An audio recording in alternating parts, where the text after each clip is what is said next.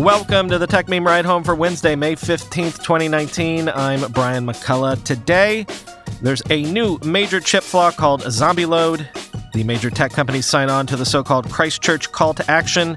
San Francisco bans facial recognition tech. Is Google effectively deprecating search? And did Beyonce make $300 million on the Uber IPO?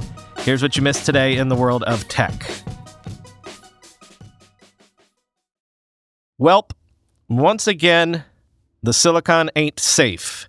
Security researchers have found a new side channel flaw called ZombieLoad that affects nearly all post 2011 Intel chips. Yes, this is a hardware flaw reminiscent of the Meltdown and Spectre vulnerabilities, which exploited speculative execution in modern processors, but with a new twist, quoting TechCrunch. ZombieLoad takes its name from a zombie load, an amount of data that the processor can't understand or properly process, forcing the processor to ask for help from the processor's microcode to prevent a crash. Apps are usually only able to see their own data, but this bug allows that data to bleed across those boundary walls. ZombieLoad will leak any data currently loaded by the processor's core, the researchers said. Intel said patches to the microcode will help clear the processor's buffers, preventing data from being read. Practically, the researchers showed in a proof of concept video that the flaws could be exploited to see which websites a person is visiting in real time, but could easily be repurposed to grab passwords or access tokens used to log in to a victim's online accounts.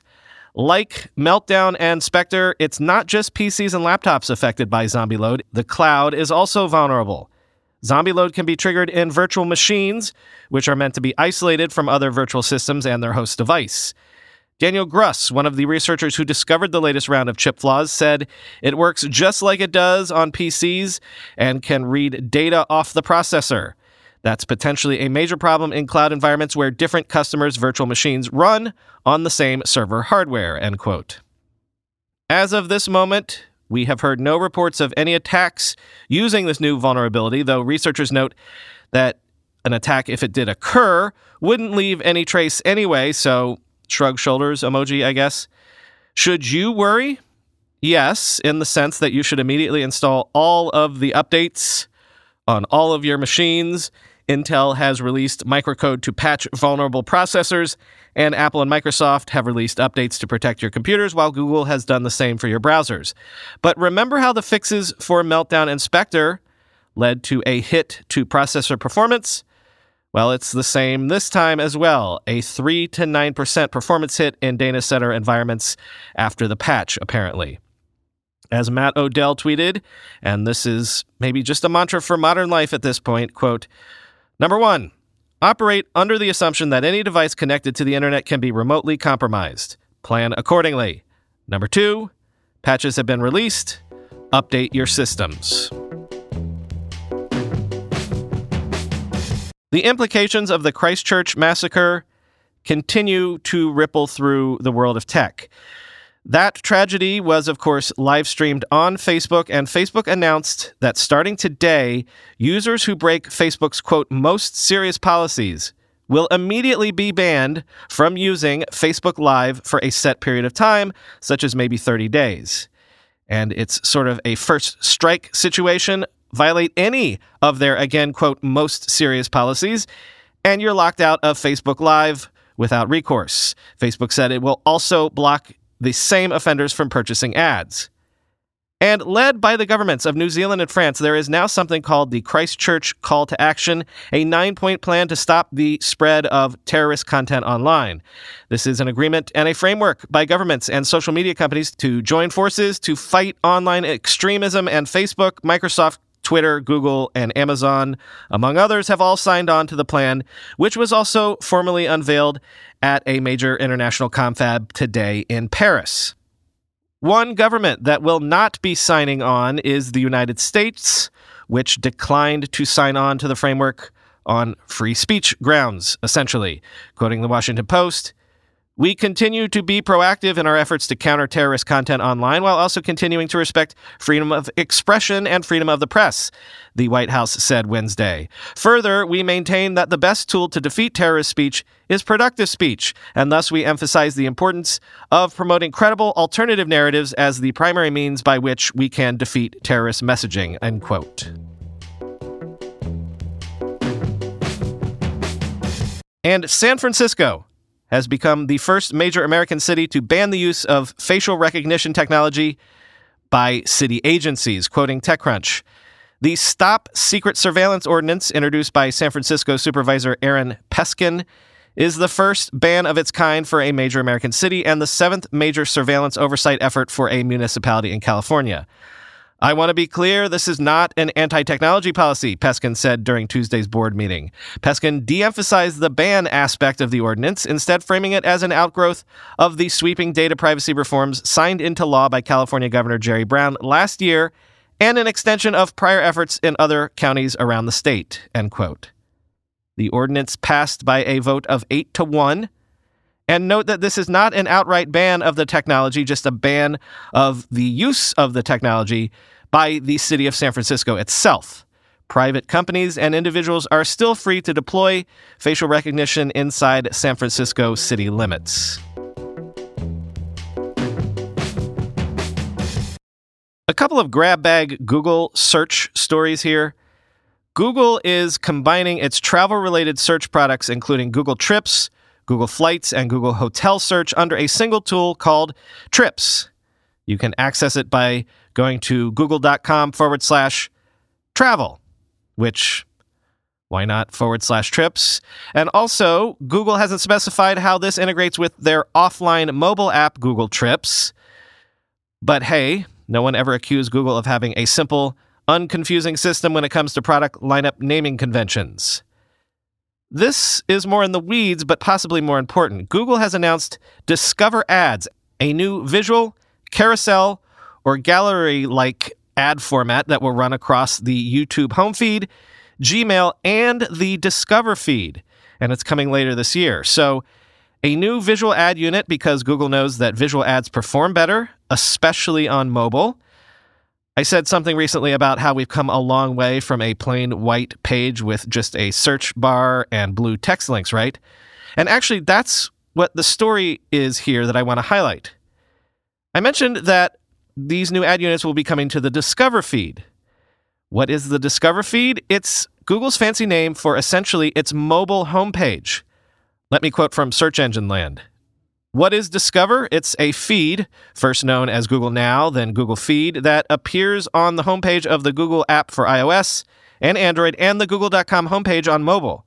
Users can customize their feeds to include topics of interest to them. Google began testing ads in Discover last fall with a small set of advertisers. Depending on users' account settings, Google may use web and app activity, device information, location history, and home location to personalize feed content, which is largely AMP enabled. Turns out Discover has become a quiet giant for Google. The company claims more than 800 million people use Discover monthly, end quote.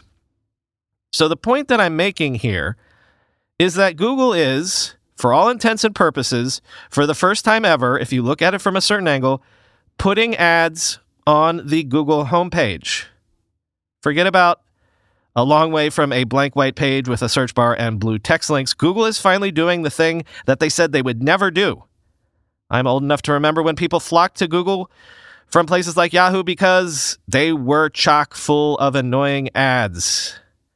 Has Google at long last become the thing that it was born to rage against.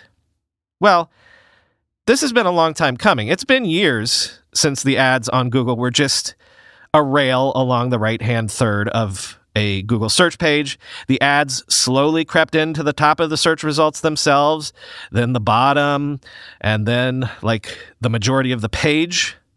And the ads stopped just being clearly labeled text links. They look like regular search links now and they can have pictures and callouts and maps and everything. Google has flooded everything they can think of with search ads now, especially on mobile. Google itself does things on mobile that if you were a webmaster running AdSense on your site, or what used to be called AdSense, Google will penalize you for things like flooding the page with nothing but ads above the fold. Again, this has been a long time coming. For years, everyone has known that to hit their quarterly numbers, Google has had to time and time again come up with inventive new ways to jam ads anywhere they could. People have wondered if there might be some tipping point. Could Google ever reach a stage where there were so many ads that people start to get turned off and maybe start searching less? I don't know if you recall, last quarterly earnings report for Google was quietly very bad, especially in its search advertising numbers. There are whispers all over the place that Google might be nudging up to the very edge of the precipice where they've jammed all the ads into any of the places that make sense. They're running out of places to jam ads. Now they're even looking to monetize the homepage effectively. So it is starting to feel like they're getting desperate. Look, you know how one of the theories about Uber is that if they can just keep things afloat long enough until self driving cars become a reality, then boom, they can suddenly have amazing unit economics and a profitable business. Well, there's been a similar long term theory about Google in the sense that Google still makes 90% of its money from advertising, and a huge percentage of that still comes from search advertising. Search advertising is essentially Google's golden goose, always has been, and still mostly is.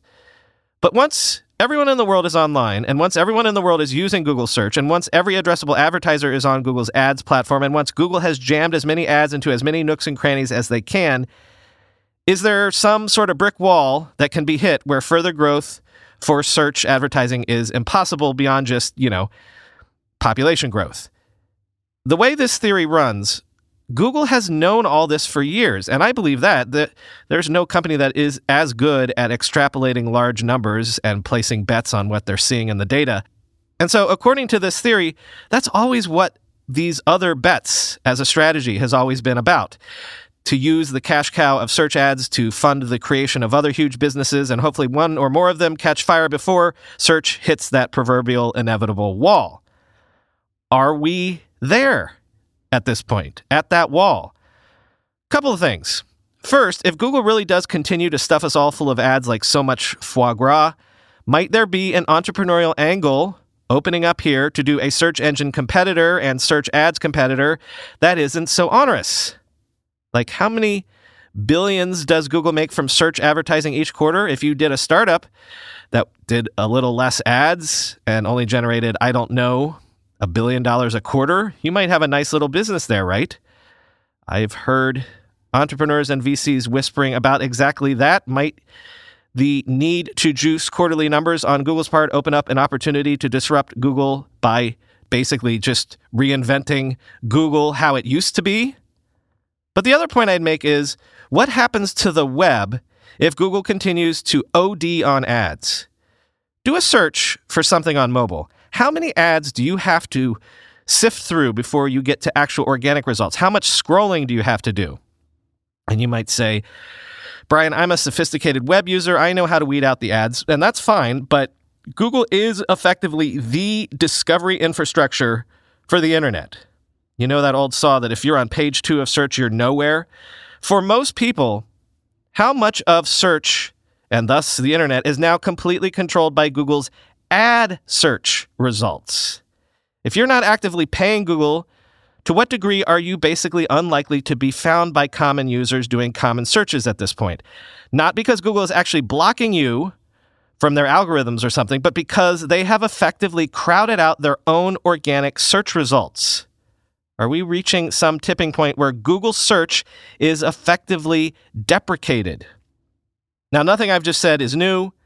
People have been making the sky is falling arguments like this for years around Google search. I just kind of wonder if the most recent couple of earnings reports for Google might be hinting that this time it might finally be different.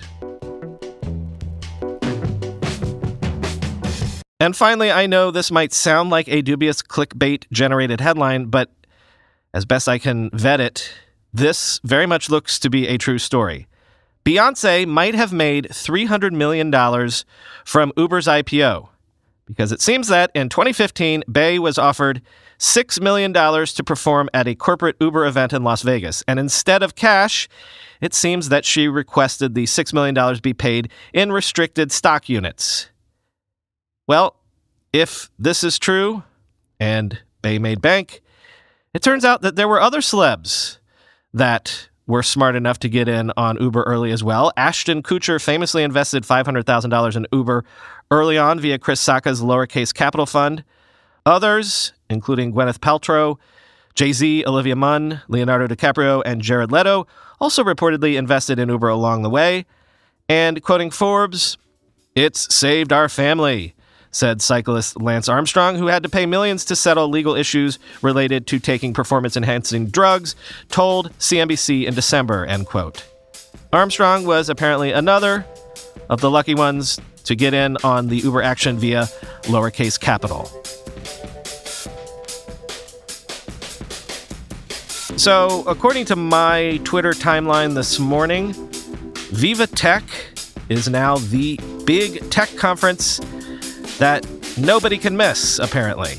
Seemingly anyone who is anyone seems to be in Paris right now to attend.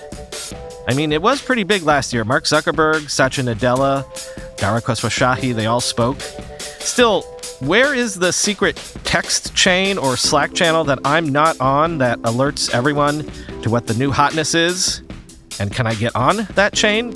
Not because I need to go to all of the coolest tech conferences, just because I like to be in the know about what the new Cool Kids Club is. But actually, a tech conference in Paris is a pretty unbeatable proposition. So, anyway, talk to you tomorrow.